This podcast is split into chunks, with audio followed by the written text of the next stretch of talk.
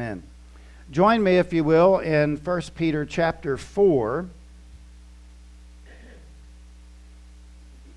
1 Peter chapter 4, verses 10 and 11. We're continuing the series Genuine Christianity. And today we're looking at ministry. That's obviously part of a genuine Christianity. Now, as for Peter, Peter wrote this during times of great tribulation. Uh, they were scattered throughout the region of Asia Minor. And so it was a very difficult period of time for the church. But Peter says we're not going to let that stop us from doing ministry. When we think about the culture in which we live today, we think about how turbulent things are how upside down, if you will, things are. And yet, God has called us to live in this culture and to do ministry in this culture. And by the way, when we go outside this morning and we go into Tolono, Savoy, other places, Champaign, that we represent Christ, not only individually, but collectively. And so this morning we're going to look at this uh, ministry, what Peter says about it. He says this on the heels of verse 7 the end of all things is at hand. And people would say, well, that was over 2,000 years ago. Well, I would remind people that as one day is a thousand years with the Lord, and a thousand years is one day.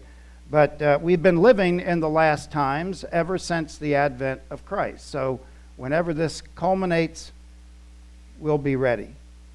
Therefore, be self controlled, sober minded for the sake of your prayers. Above all, keep loving one another earnestly, since love covers a multitude of sins. So he's telling the uh, readers here in Asia Minor, he's telling them that uh, one thing that you're going to need to do is, as a body of Christ, is to be sober minded, be self controlled, and loving others. And then in verse 9, Show hospitality to one another without grumbling. So, again, the issue here is uh, it's a precondition for ministry. We need to be loving one another and we need to be showing hospitality to one another. And if that is done correctly, then what follows will be done perfectly. Notice uh, as we look at this, we are given gifts and the scope. Let's look at the scope, verse 10a. As each one has received a gift. That's the scope. As each one has received a gift. Ekatos, ekatos, which is each, which means one in totality in a distributive sense.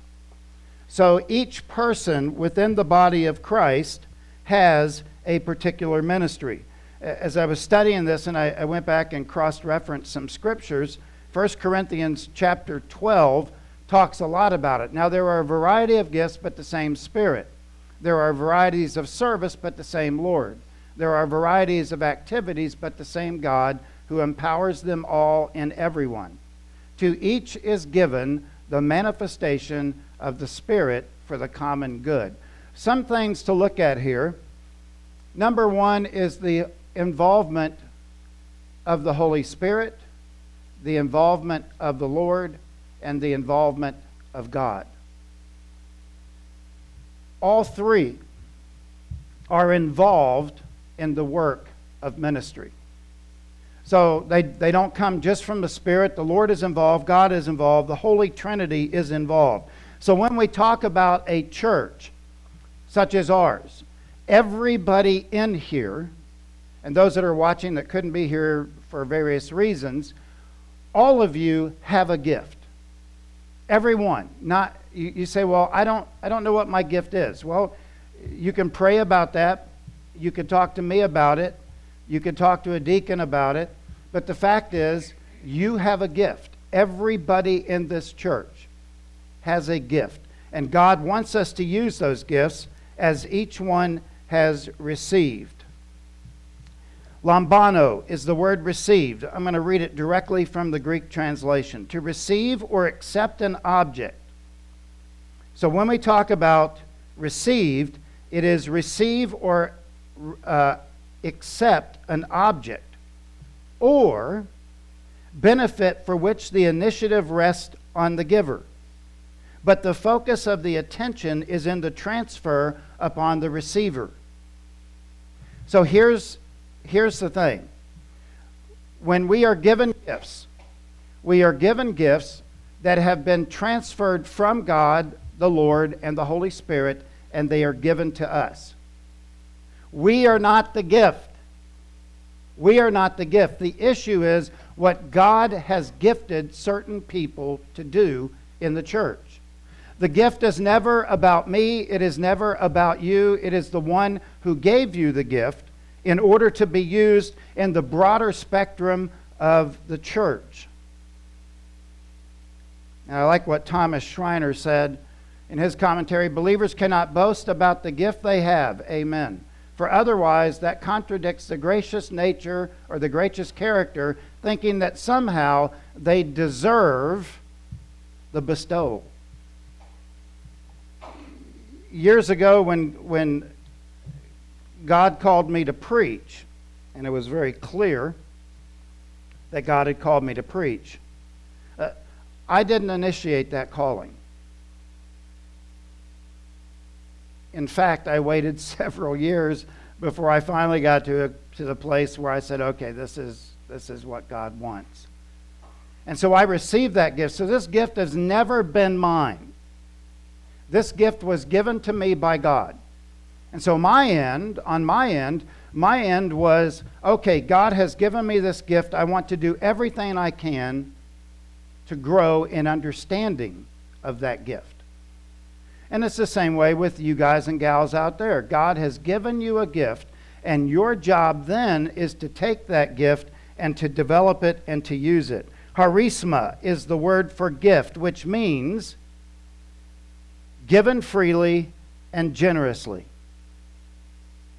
When we give a gift, let's say at Christmas, uh, and I know Christmas was a couple of months ago, but you go out and you shop and you buy gifts and you give them freely to people that you love, friends, neighbors, whatever. That is given freely. Without with a few exceptions, there may be strings attached to those gifts. But God doesn't do that with us. He gives those gifts freely. That's why he says to each one who has been given a gift that it may be used for the body. Now, let me ask you a question this morning. Do you know your gift? Do you know what God has called you to do? If you don't, or you're uncertain, that's okay. But you can still talk to God and say, God, what gift would you have me use in the body of Christ? Because here's the thing when you're given a gift and you don't use it, it actually hinders the work of the church. It actually hinders the scope and the ability of the church to be able to minister to one another, but not only that, to minister to a community that desperately needs to know Christ. Now, what's the purpose?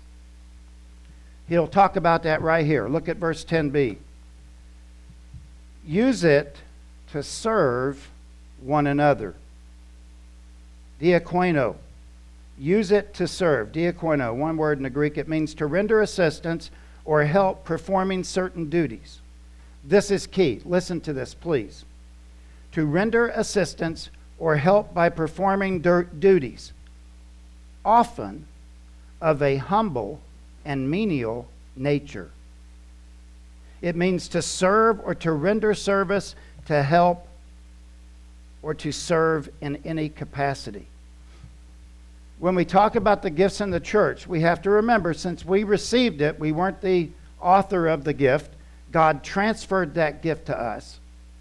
We then have a responsibility to receive that gift and to begin using it, but we can never get to the place where I am the gift.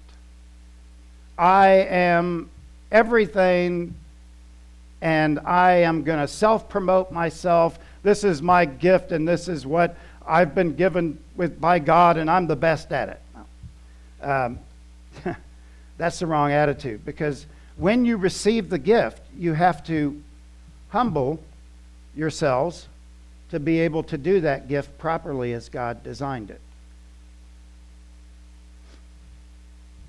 I'm skeptical, not of our praise team, but I'm skeptical of a lot of these praise bands. I don't know. Maybe it's me, but I've seen so much in 34 years of competition between bands. Our band's better. My band's better than yours. Uh, standing up seemingly to self promote. I don't know. I think the object of a praise band is to bring the congregation into the presence of God. Is that right? It's not to make millions and millions of dollars. I'm sorry. I just don't see that. And that doesn't mean they casting crowns and others are, are wrong not to make money, but you always the danger in getting a, to a place of self-promotion is that it is no longer about ministering to people, it's self-promoting. And, and there are a lot of gifted uh, people that play music and sing. There's a lot of gifted pastors. And we'll talk about me and you guys in just a few minutes. But when I think of ministry, I don't think of the big positions. I, once years ago, we had a uh, the executive director of the Southern Baptist in Ohio came to my church. It was a bigger church then. He got up there and I said, "Now we have," and I will never forget this. I learned it as a young pastor, 34 years old. Um, I built him up. And he got up and he said, I, I don't like disagreeing with the pastor, but he said, I am the lowliest of servants and I'm here to serve you. Bam. Okay. That was one that I logged in. And uh, he preached that morning. And I told him afterwards, I said, Yeah, I, I guess I didn't do that right. And he said, Pastor, it's okay. When I think of ministry, I think of the work. I think of the work in the church. I think of somebody that is cleaning the church. This man here vacuuming. They're cleaning the church. Do you know how important that is in the life and ministry of a church? You think, well, wait a minute, isn't it deacon and pastor and, and isn't it Sunday school teachers? It can be, and those are needed in the church. But when we have visitors that come in and they see a dirty church or they see uh, the bathrooms a mess, do you think those people will come back? Probably not. This is a huge ministry, and I want to thank God for the ones that are cleaning the church here. Uh, thank you for your service. That's not often said. Uh, and I, you know, since these gifts are diverse and there's a lot of them, to me, including myself, pulpit ministry, all gifts are combined. One is not greater than the other, although I am aware of my own responsibility here. But these gifts work in concert with one another. Um, the praise team, when they're up here, we don't get to a place where we self promote. The praise team is up here, equally important because they help usher us into the presence of God, at least my understanding. And so they should be singing from within their own hearts and saying, Lord, we love you, we thank you. And, and ultimately, that's the way it should be. This isn't a place for my show it's all about me. And unfortunately for me, I have seen that. Uh, in my first church, full time church, we had two or three uh, praise teams one night playing, and I was floored, even as a young pastor, the dialogue that was taking place between those. I was like, You're not worshiping. You're thinking you're better than somebody else. And uh, maybe that's my bad. Maybe that's something that I've noticed and I'm a little skeptical of it. I'm not saying there aren't praise teams out there that their whole purpose is to glorify and worship God and to lead. I'm not saying that. But I'm saying my observation has been a little different. Do we really need smoke machines in church?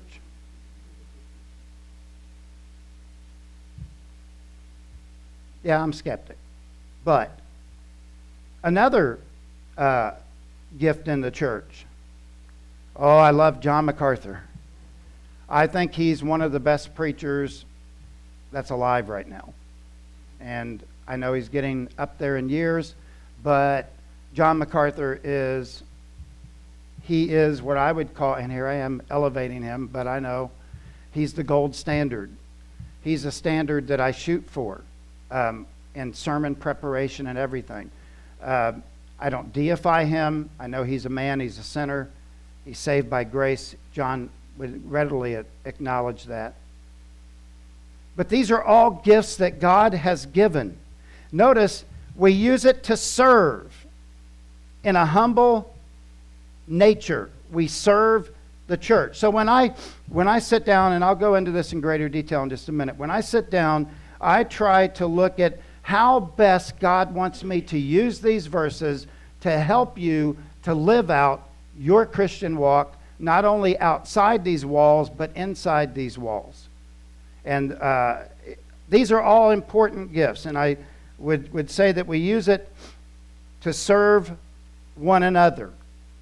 Think of it this way you have a gift, and it's to help Dave, it's to help Kent, it's to help different people in the church. So when, when you use that gift, when you come in and maybe you're cleaning the floor or cleaning the church, you're saying, okay, this is an important ministry because not only will it provide a clean environment for worship, but it can also help outsiders when they come in and say, wow, they really care about their church. They keep it clean. And uh, so we got to be watchful of that. I like what Howard Marshall said in his commentary as well. What has been given to an individual has been given for others. And that person is merely the agent of God in passing it on. Just like I'm the agent of the sermon, merely passing it on. Consequently, the main thrust of verse 10 is that gifts are to be used to serve others. So when you sign up, if you will, sign up for a ministry within the church, you have then a responsibility to use that gift to minister to the body of Christ, and it does. First of all, I want to thank you, Sunday school teachers. Thank you. I know you spend time working on your lessons. I want to thank you for that because that's very important. And in particular, our kids. Those that work with our kids, thank you very much. It's meaningful. Listen to this. Think, think, think about this. When a Sunday school teacher, all teachers, um, work hard at their lessons, they are strengthening the body of Christ. And also with our kids, you don't think, you don't think this makes a difference, but it does even if those kids don't seem to get the lesson at the particular time. Let me go all the way back to when I was 12. I wasn't in church all the time, but I had a friend, Larry McCabe, who lived down the road from me. And he would take me, we walked to this church. It was in our neighborhood. I think it was an Assemblies of God or I can't really remember now, but I see the building. Um, we also, the pastor let us play baseball out there, and I fouled one off and broke the window. Um, pastor came out and he said, That's all right, boys. That was huge. That pastor didn't run out and say, I'm calling the police, you go home. And then when we, when we would go to Sunday school, I still remember the little hands out. I can still see that had a huge impact on me. That was God laying the foundation for later. Listen, teachers, you are laying the foundation for the future. You, and you go, well, they don't get it. They're not getting it. What can I do? You just do the lesson. You just do the lesson. Because somewhere in there, yeah, somewhere in there, they will get it and it will be caught. Now, if I can go back 13, I don't know how many years ago that was. It was a lot, 50. Yeah, I'll be 50, I'll be 63. I shouldn't probably say that, but yeah, I'm starting to migrate north now. Um, what you do matters. Somewhere down the road, one of these children that are here today are going to go, you know what? I remember my Sunday school teacher saying this. I remember Pastor Mike saying something about this in a sermon. You don't think kids are getting stuff, but they are. And so when, when the church is functioning as it should, the younger members are looking at it and go, wow, this is what I remember about church.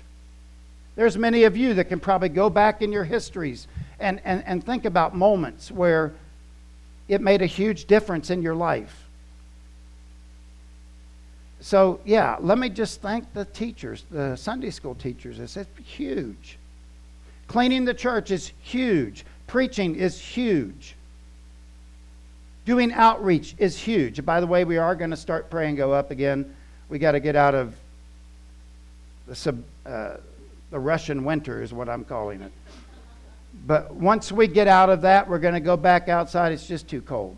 Although I hear we're in for a warm up. Is that true? Today's 50. Break out the suntan lotion. Yeah. It's pretty good. But ultimately, it is to serve others. Remember that. Whatever you do in the church, it serves others. So, not only are we given gifts, this is central and crucial to the understanding of this sermon. These gifts that are given by God are used to glorify Him. Stewardship, verse 10c. Notice what Peter writes As good stewards of God's varied grace. The word good, kalos, it's a nominative adjective. It has six different meanings. It can mean good, meaning fine value, can mean advantageous, it can mean beautiful, it can mean attractive, or it can mean important high status, or it can mean proper, or it can mean moral character.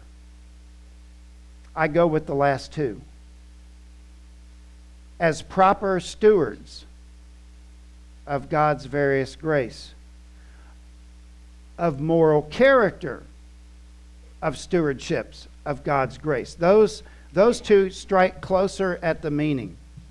The word stewards is one who had, listen to this, this is important, one who has the authority and responsibility for something. So let's go back for a minute. God has given you a gift.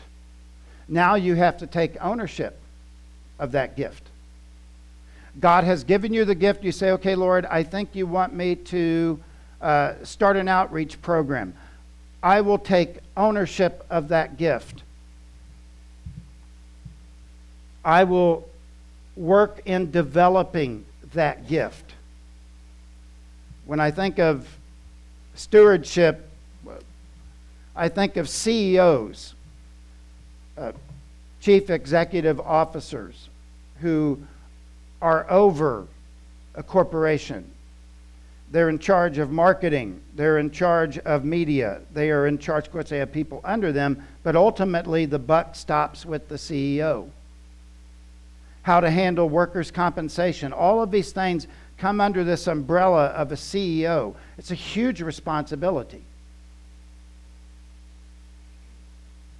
And when a CEO fails, they're usually voted out and somebody else is put in.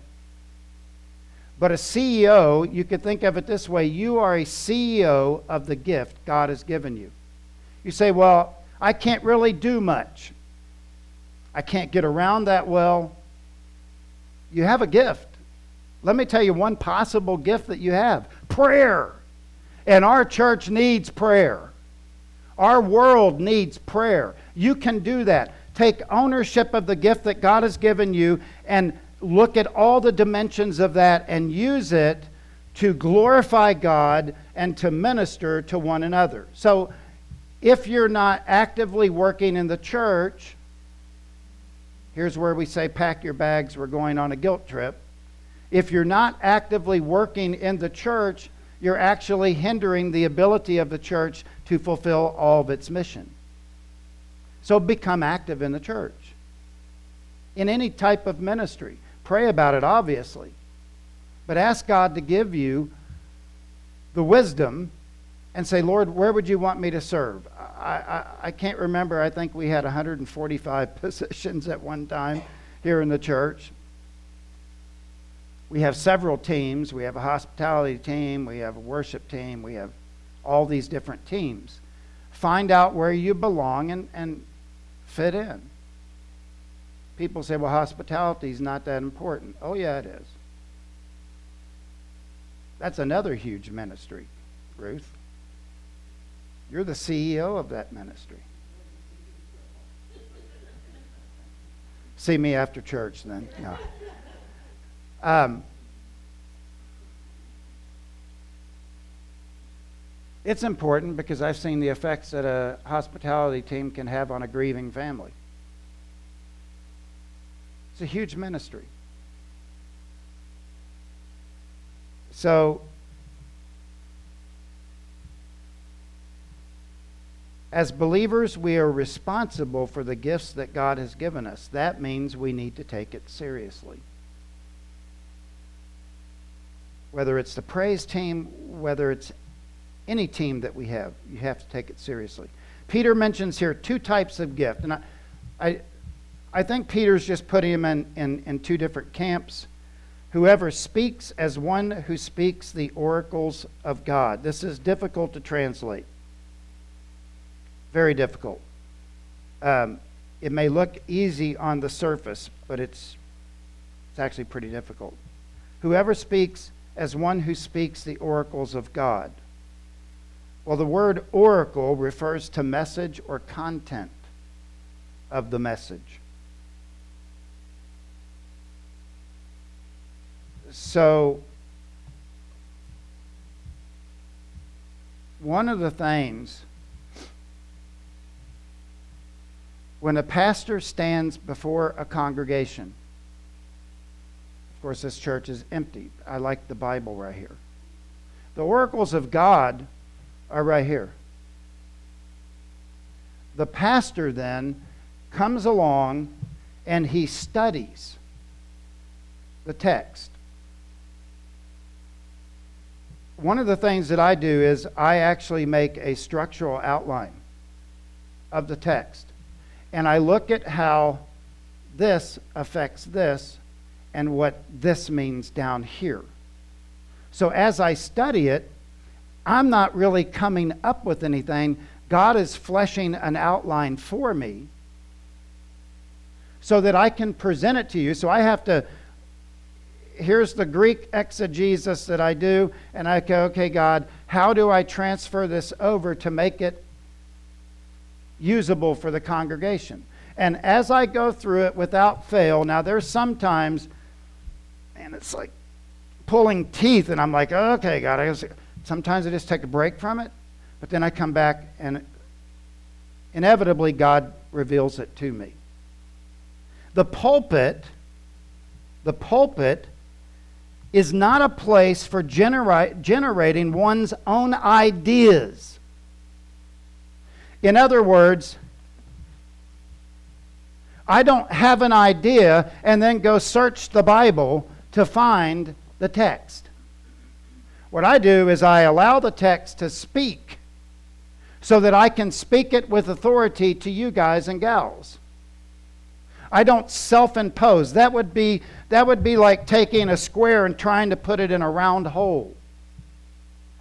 And many, and I can speak of this because I've seen it. Uh, I don't know what many pastors are doing today. I don't know if it's a philosophy preaching, but it, it always has to be tied in here. you don't go, you don't, you, you, you, can't, you can't let it just one verse live in isolation. And I've, I've heard pastors use one verse as a springboard to all kinds of social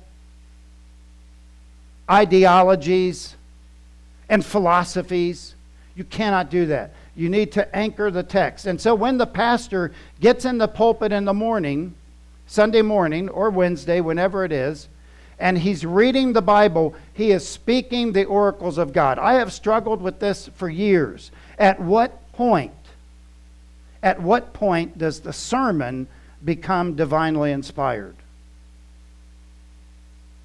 And at some points, I'm still struggling with that. But I think possibly that the sermon becomes divinely inspired as it is preached within the context and the confines of what God is trying to say, and which I'll be judged on.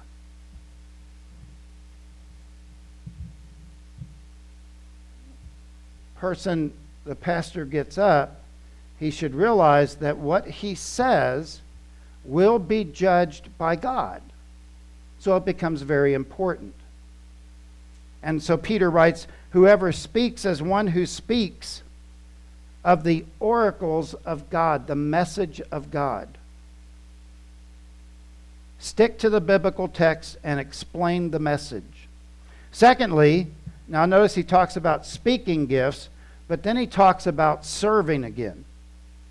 Whoever serves as one who serves by the strength that God supplies.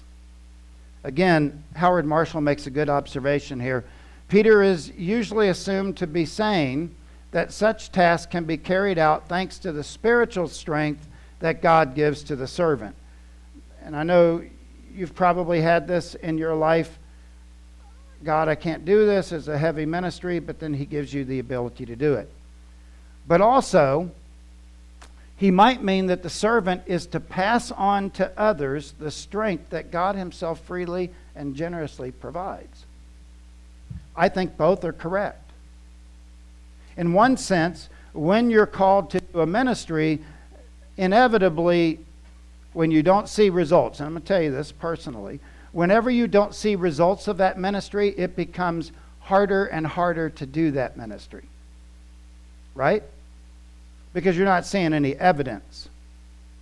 It's at that point you need to be carried by God to continue to do the ministry. But in the other sense, when you do do the ministry, like when the praise team sings and worships, it feeds our hearts and it encourages us and it gives us strength. When the Sunday school teacher teaches a class, when the uh, all the other ministries in the church, when they are done, they strengthen. Well, if John's doing it and he's ministering to me, wow, that helps. And then I'm going to turn around and do the ministry I have, and it kind of energizes the church. I think both are correct. You can't do the ministry without him, but that ministry can also give strength to others. Well, if they're doing this, then that gives me encouragement. Now, the ultimate purpose, at least as I see it here, the ultimate purpose is found in verse 11b. It's a doxology. The ultimate purpose of the gift. In order that, in everything, whether hospitality team, whether deacon, whether uh, uh, praise team, whether pastoring, all those things. In everything, God may be glorified. You see that? He gives, he says, okay, I'm going to give you a gift. God, I'm going to take that gift. I'm going to be humble as I use it, but I also need the strength to be able to do the ministry that you've called me to do as I take the task seriously. In order that I do not self promote, but that I promote God with my life. My whole goal would then become to take whatever God has given me and to use it to bring glory to Him. Raking leaves, whatever you do, do heartily as unto the Lord. Anything that you do in your life, not just church, anything that you do, make it the life goal to glorify God and not yourself.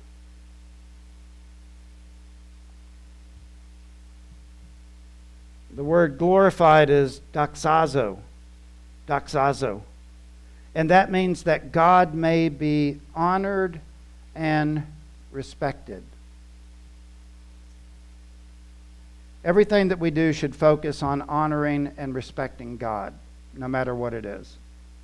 Here, and particularly with the church. So if you're cleaning a sink, clean it for the glory of God. If you're singing, sing for the glory of God. If you're making a meal for somebody, do it to bring glory to God. Whatever it is, finance team, whatever it is, you do it to bring glory to God. Anything. We must set aside our own goals and self promotion. We're given that gift so that God gives us that gift. We humble ourselves we use it to glorify God and to minister to one another. I like what Spence Jones says. I didn't put it up here. The glory of God should be the one end of all Christian work. Let me say that again. The glory of God should be the one end of all Christian work. When I preach, preach for the glory of God. When you teach, teach for the glory of God. When you sing, sing for the glory of God. It takes the focus off of us and off of me. So that when I preach, I preach for the glory of God and to get the message into the hearts of the people. And that's the way it should be. I wonder how radical churches would change if that was the end goal of every ministry. What would that look like? It would be exciting. Be exciting. This is no longer about me. This is about the one who redeemed me and saved me. And boy, it would radically change the way the church works. God has given the church gifts. That is a fact. Every person within the sound of my voice has a gift, been given by God. You need to try to find it. You are to be using your gifts for the benefit of others. Again, it's not self promotion, this is sacrificial service to others.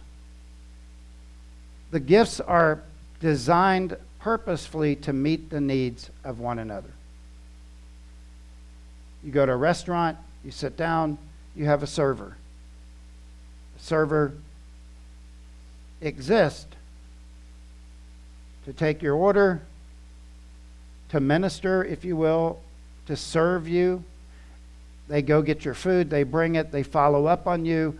Yes, it's part of their job, but that's a really good picture we are serving one another. And how we do that speaks volumes about what we believe about ministry. That's true.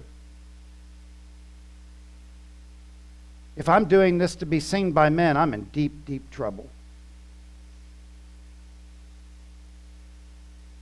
Deep trouble.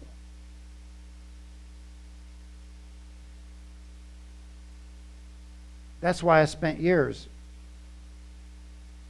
learning through school, through other mentors, how to develop the gift that God has given me. So we take it seriously and we do it for the glory of God.